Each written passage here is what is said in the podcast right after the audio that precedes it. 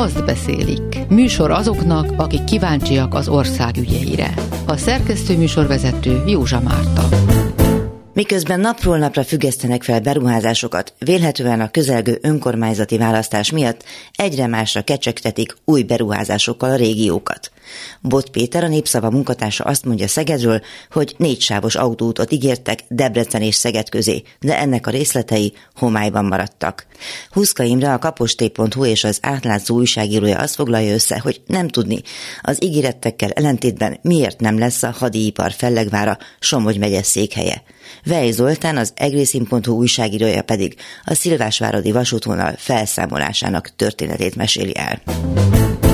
Szegeden járunk, Bod Péter van itt, a Népszavának a munkatársa. Szegeden élvén nagyon gyakran tapasztalja azt, hogy ha Pécsről megyünk Szegedre, úgy nem lehet eljutni, és ha Debrecenből mennénk Szegedre, sehogy se lehet eljutni. Szóval legfeljebb Budapest és Szeged között működik jól a dolog, de a Szeged megközelíthetősége sok nehézséget okoz, de most Lázár János azt mondja, hogy valami majd történik. Történt egy nagy bejelentés, de igazából azt hiszem, hogy picit homályban tapogatózunk, mert Lázár János arról beszélt, hogy teljes hosszában kellene 4 sávosítani Szeged és Debrecen között a 47-es útat, ugye ez a 47-es út köti össze ezt a két kelet-magyarországi régió központot. Hát ez összességében több mint 225 kilométer volna, vagy körül több mint 220 kilométer volna, ami hát nyilván nem kell nagy képzelőerő hozzá, hogy óriási anyagi ráfordítással valósítható meg.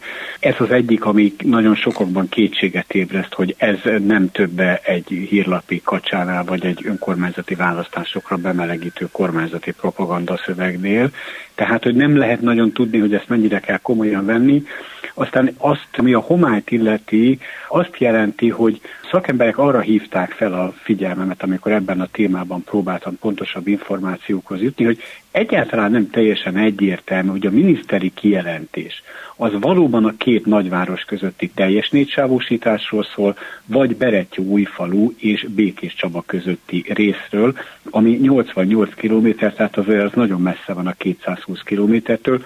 Hozzáteszem, hogy Berettyó-Újfalu és Debrecen között, illetve Szeged és Hódmezővásárhely között, ugye ez a mind a 4 város rajta van a 47-esnek a nyomvonalán, tehát ezen a két kisebb szakaszon, tehát ilyen 20-30 kilométeres szakaszon már megvalósult a 4 sávosítás, tehát ezt a 220-ból le kellene vonni, de még így is egy nagyon tekintélyes távolságról volna szó, és azért hozzáteszem, az államkassa kong az ürességtől. Az EU-s pénzeket most azért sem hozom szóba, mert egyrészt nem jönnek, másrészt ugye 2 számjegyű útvonalról van szó, ami ugye nem Helsinki korridor, tehát ezt Európai Uniós forrásból finanszírozni amúgy sem lehet, de óriási kérdés, hogy ilyen pénzügyi helyzetben, amelyben jelenleg Magyarország van, rendelkezésre állna-e annyi pénz, amivel egy ilyen volumenű beruházást meg lehet valósítani. Nem lehet, hogy mindez annak a kommunikációs panelnek a része, amiben Debrecent az ország második fővárosának szokták nevezni, és voltak éppen csak erről szó, hogy Debrecennek a PR-ját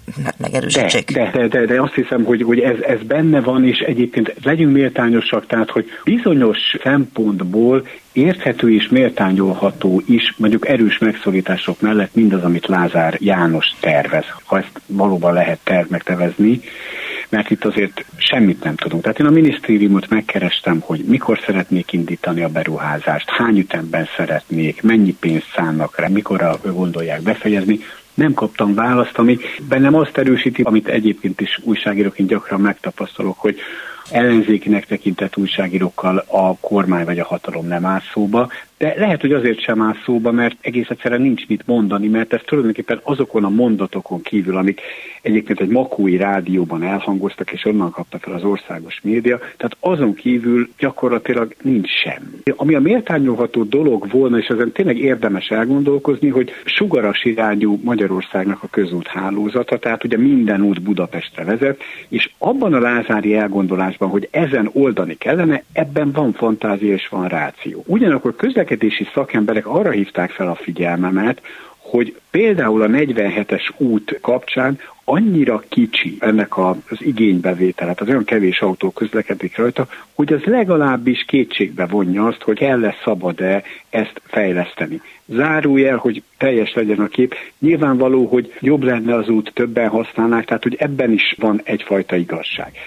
De hogy mennyire összetett ez a kérdés, az is jelzi, hogy ugye ha arról van szó, és ugye Lázár Jánosnak az argumentációjában ez is elhangzott, hogy ugye a munkaerőt oda kell juttatni ebbe a második fővárosba, zárójel, nem tudom, mi az, hogy a vidék főváros, mi az, hogy második főváros, tehát na mindegy, ez hogy mondjam. Jó, hát ezt a hablatyot én se kívánom kommentálni. De itt ugye egyik nagyon fontos dolog, Magyarországon nincs szabad munkaerő, és ez igaz Kelet-Magyarországra, ez igaz azokra a térségekre is, tehát itt mondjuk a Hajdú-Biharnak és ugye Békés, tehát Hajdú-Biharnak a déli, és mondjuk a Békés megyének az északi részére, ahonnan elvileg, tehát hogyha Berettyóújfalutól épülne vagy Békéscsabától épülne Debrecenig egy 4 sávos út, akkor azért tömegeket alig ha lehetne oda vizionálni, hogy azok Debrecenbe fognak járni. Egyrészt ezek a tömegek nincsenek sehol. 2. Nagyon elgondolkoztató az is, és ez is szakemberek mondták el, hogy az ingázásnak is van egy észszerű, hogy is mondjam, csak kilométer határa. Tehát, és nem vagyunk Amerikában, ahol 200 kilométereket ingáznak. Pontosan erről van szó. Egy új híd vagy hídbővítés is szóba került, ha már komolyan veszük ezt a Lázár-féle kijelentést. Igen, ugye Lázár János külön kiemelte, hogy Algyőnél, ugye ez Hódmezővásárhely és Szeged között van, ugye ott van egy közúti híd, ami tehát egyszer 1 sávos, most nyilván, hogyha 2x2 sávos lenne a 47-es, akkor ezt is bővíteni kellene. Én egyébként heti rendszerességgel többször járok ezen az úton, nyilván nem reprezentatív, amit én mondok, valóban forgalmas ez a híd, de ott torlódásnak én nyomát igazából nem tapasztalom. Tehát ha a mezei autós mondhatja azt, egyébként nyilván nagyon jó lenne, hogy 2x4 sávos lenne végig, de én nem érzékelem rajta azt a forgalmat, ami ezt indokolná, de én egy laikus vagyok. Na most itt is van egy nagyon érdekes dolog, az egyik az, hogy ugye Lázár János úgy vetette föl, hogy meg kell fontolni azt, hogy a jelenlegi hidat kellene bővíteni, vagy ha ez műszakilag nem megoldható, akkor egy új hidat kellene építeni. Ő rögtön azt mondta, hogy ez 100 milliárd forint lenne.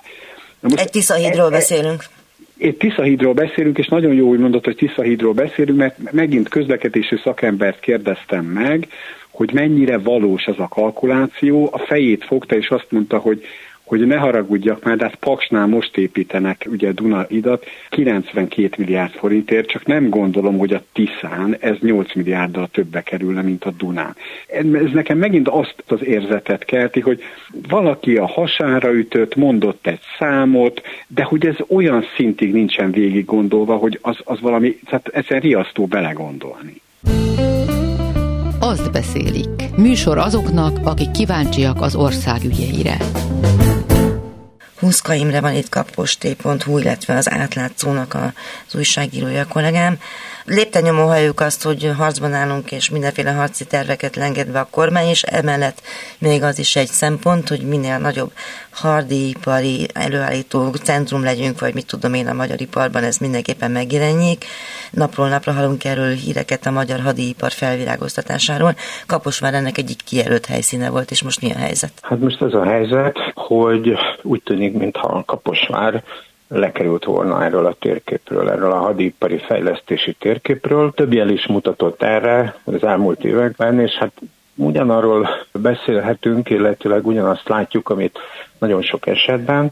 Vannak ilyen bombasztikus bejelentések, hangzatos nyitányok, amikor öltönyös urak serege szalagokat vág át, és optimista nyilatkozatokat tesz különböző ilyen baráti médiákban, és aztán utána nem történik semmi, majd egy idő múlva szép csendesen, diszkréten kihátrálnak a dologból, és kérdésekre nem válaszolnak, nem nyilatkoznak, nem beszélnek róla. Ugyanezt történt, ez a bizonyos Gidrán fedőnevű harcjárművel is, amit...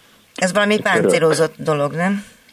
Igen, ez egy ilyen páncélozott gyalogsági támogató csapatszállításra és hát több funkcióra alkalmas gumikerekes harcjármű, amit a török Nurol Makina koncern gyártott, és amiből a Honvédelmi Minisztérium ígérete szerint 2020-ban hangzott el ez az ígéret, 350 darabot fog rendszerbe állítani a honvédség, és az ütemezés pedig úgy volt, hogy az első 50 darabot azt a török partner gyártja Magyarországon, illetve Kaposváron szerelnek be híradástechnikai eszközöket, kommunikációs eszközöket ezekbe a járművekbe. Hol? Egy meglevő gyárban, vagy műhelyben, vagy pedig? Hát ez egy érdekes kérdés, mert fejlesztési területként volt megjelölve Kaposvár, ehhez képest egy korábban a belügyminisztérium cégének, a BMR Heroesnak a elhagyott telephelyére költöztek be, tehát valójában nem történt fejlesztés. Folyamatosan arról kaptunk jelzéseket, hogy nem folyik itt semmiféle munka. Tehát volt a nagy hangzatos, bombasztikus bejelentés, és aztán utána nem történt semmi,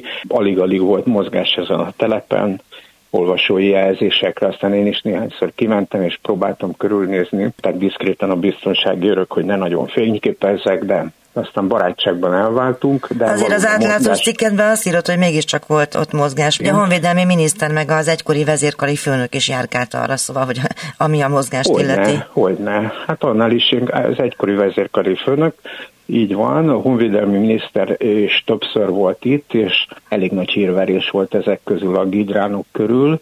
Tehát Szalai Bogovicski Kristófról és Ruszin Szendi Romlószról beszélnek, mint a miniszter és a volt vezérkari főnök. Így van, és ők tényleg valóban úgy tűnt, hogy nagy reményeket fűznek ehhez a járműhöz, illetőleg ennek a kaposvári gyártásához. És aztán az történt, hogy mivel szintén az átlátszóban jelent meg korábban, hogy az első 50 darabnak a megvásárlásával nem közvetlenül a Nurol Makina török gyártótól szerezték be honvédség, hanem közbeiktattak egy Nercsókos C. László cégét, ezt a bizonyos HT Division nevű céget, amit aztán később Szilászló eladta többségi tulajdonát török üzletembernek, Szóed Karakusznak, aki azóta is az ügyvezetője, viszont a HT Division honlapjáról, hát nem túlzás ezt a szót használni, kipucolták a Gidránt.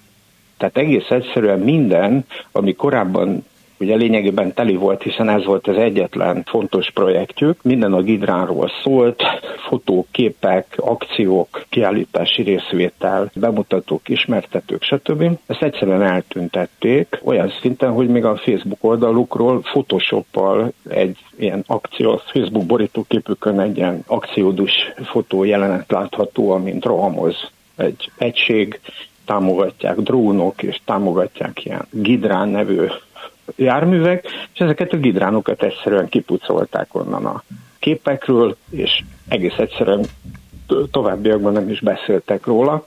Hiába kérdeztem meg ezt a HT Division ügyvezetőjét, hiába kérdeztem a Honvédelmi Minisztériumot, egyáltalán nem voltak hajlandók semmilyen választ adni arra, hogy mi lesz a Gidránokkal, mi lesz a következő tervekkel, mi lesz a projekttel, és ennek a megkoronázása volt az, hogy nemrég a magyar kormány egészen magas szinten, hogy úgy mondjam, saját Facebook oldalán megjelentetett egy térképet, hogy milyen hadipari fejlesztési helyszínek várhatók Magyarországon, milyen projektek vannak, illetve milyen helyszínek, és ott ugye Zalaegerszegről van szó elsődlegesen, ahol ennek a bizonyos Rheinmetall-lal közösen gyártott Lynx harckocsinak a gyártása és fejlesztése már lényegében folyamatban van.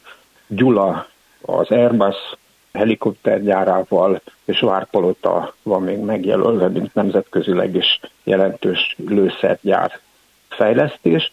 És Kaposvár erről a térképről teljes mértékben lemaradt, tehát úgy tűnik, hogy a 2020 végétől folyamatosan hangoztatott hadipari fejlesztések köréből Kaposvár ki fog maradni. És azért bánatos a város? Lehet, igen, ezeket hallani, mert úgy arról volt szó, hogy nem csak összeszerelés folyik majd itt, hanem valamilyen fejlesztő munka is, amiben nagyon bízott a város és a városvezetés, hogy az az újraiparosítási program, amit Szita Károly nagyon gyakran emlegette különböző ilyen programbeszédeiben és nyilvános megszólalásokban, annak ez lett volna az egyik pillére az ő elmondása szerint, és most ilyen magyarázat és mindenféle háttérinformáció nélkül úgy tűnik, hogy egyszerűen csak úgy lehagyták Kaposvárt ebből az egész történetből. Rosszul áll Szitának a szénája, vagy miért lehet ez?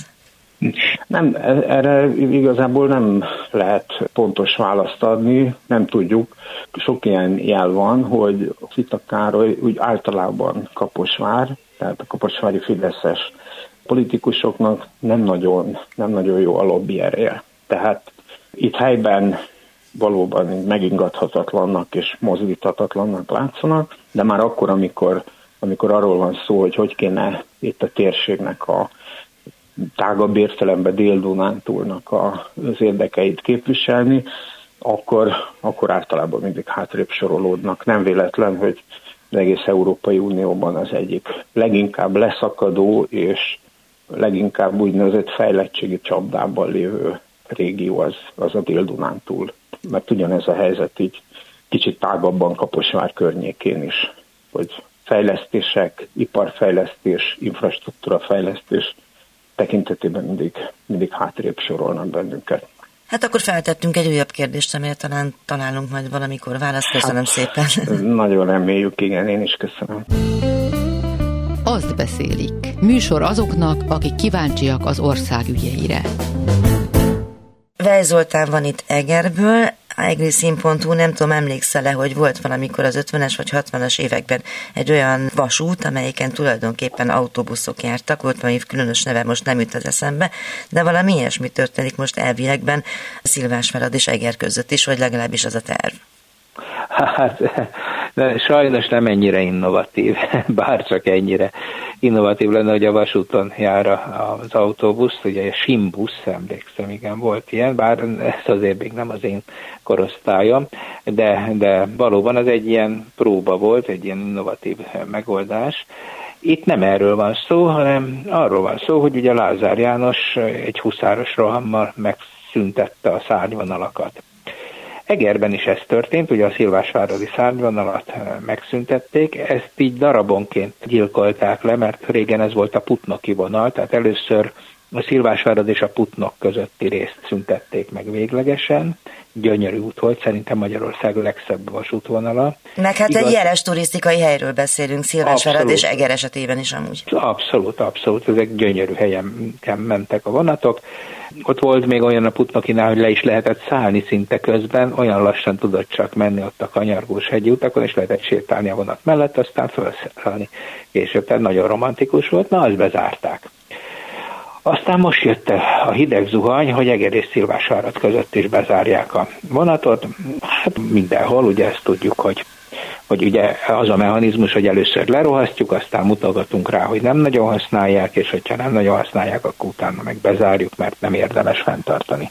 Tehát így sorvadnak el a vonataink és a vasút. És a dolog itt vesz egy csavart, hogy a helyi volt Fidesz frakcióvezető, Raján Sándor, aki hát általában ír ilyenkor egy vehemens levelet, most épp Lázár Jánosnak írt egy nyílt levelet, hogy hát ez csináljon valamit a drága Lázár úr, és Lázár János válaszolt is. És hát ez szerintem egy igazi kortörténeti dokumentum, az a levél, aminek hát a lényege az, hogy kérem szépen, itt nem történt semmiféle szárnyvonal bezárás, csupán ezt a szót használják, közlekedési módváltás történt, mert vonat helyett busz jár. Tehát magyarul bezárták a vonatot, és hát van busz valóban Eger és Szilvásvárad között, de hogy azt mondja, hogy nem zárták be, hanem csak közlekedési módváltás történt. Úgyhogy én ennyire cinikus és tényleg a mindenkit hülyének néző levéllel még nem találkoztam, ez szerintem egy nagyon izgalmas új jelenség, hogy most már a teljesen nyilvánvaló dolgokról is valami abszolút mást állítanak. Én látom a lelki szemeim előtt a Lázár János kommunikációs stábját, midőn ezt a levelet megfogalmazták. Csapkodják a térdüket, ugye, a röhögéstől. Nyilván, de azért azt lássuk be, hogyha mondjuk valóban nem vasúti kocsik járnak, akkor például nem tudsz felrakni egy biciklit, és így tovább, plusz még azt már nem tudom hány műsort csináltunk arról, hogy a lerohadni hagyott pályákat utána jóval többe kerül majd helyreállítani, hogyha helyreállítják egyáltalán, de ha nem állítják helyre, akkor is pénzbe kerül, tehát az nem úgy van, hogy spóroltunk vele. Hát persze, meg hát azt mondani valamire, hogy nem zárták be, hanem helyette más van. Ez igaz, hogy létezik Szilvásvárad, létezik Eger, van a kettő között még összeköttetés, tehát nem vágták el a két települést egymástól, nem szántották be az utat, de hát attól még a vasúti összeköttetést megszüntették, és hát így van, ahogy te mondod, hogy ezt majd valahogy rehabilitálni, főleg egy olyan Európában, ahol a vasút az egy kiemelt megoldás, hiszen tudjuk, hogy környezetbarát, kötött pályás, tehát viszonylag védett, gyors. Ugye egy korábbi adásban már beszéltünk arról, hogy Szilvásvárad egy nagyon kedvelt turisztikai desztináció, emiatt, amikor ott valami esemény van, például odarakták a nemzeti lovas valamit, akkor elindulnak az autók, és azon a szűk úton, ami kanyarog a bükkben, azon bizony ilyenkor kialakulhatnak 20-30 kilométeres sorok is, tehát majd, hogy nem, itt végigállnak az autók, és próbálnak bejutni Szilvásváradra. Na most hát, ha még vasúti összeköttetés sincs, akkor bizony egy ilyen hétvégén szinte reménytelen autóval eljutni. Még egy annyit csak, hogy ezt a válaszlevelet, ezt nyilvánosságra hozta Raján Sándor, volt Fidesz frakcióvezető. Igen, abszolút, a saját oldalán ez elolvasható, és ott van feketén-fehéren, hogy hát kérem, itt nem történt semmi, nincs semmi látnivaló, minden maradt a régiben, hát most ezen mit kell fennakadni, hogy vonat helyett busz jár, hát ez ugyanaz. Megvalósulatlan ígéretekről és lecsúszó térségekről beszéltünk a mai adásban. Bod Péter, a Népszava munkatársa Szegedről, Huszka Imre, a kapost.hu és az Átlátszó újságírója Kaposvárról, valamint Weil Zoltán, az egriszin.hu munkatársa Egerből által felgöngyölített tanulságos történetekről volt szó. Ne feledjék, fontos, hogy megismerjük, hogy mi történik a fővároson kívüli világban, és mindenről a Klubrádióból rendszeresen értesülhetnek. Ezért is fontos, hogy velünk maradjanak és támogassanak. Hallgassák a műsort a jövő héten is. Figyelmüket köszönöm, Józsa Mártát hallották. Azt beszélik című műsorunkat hallották.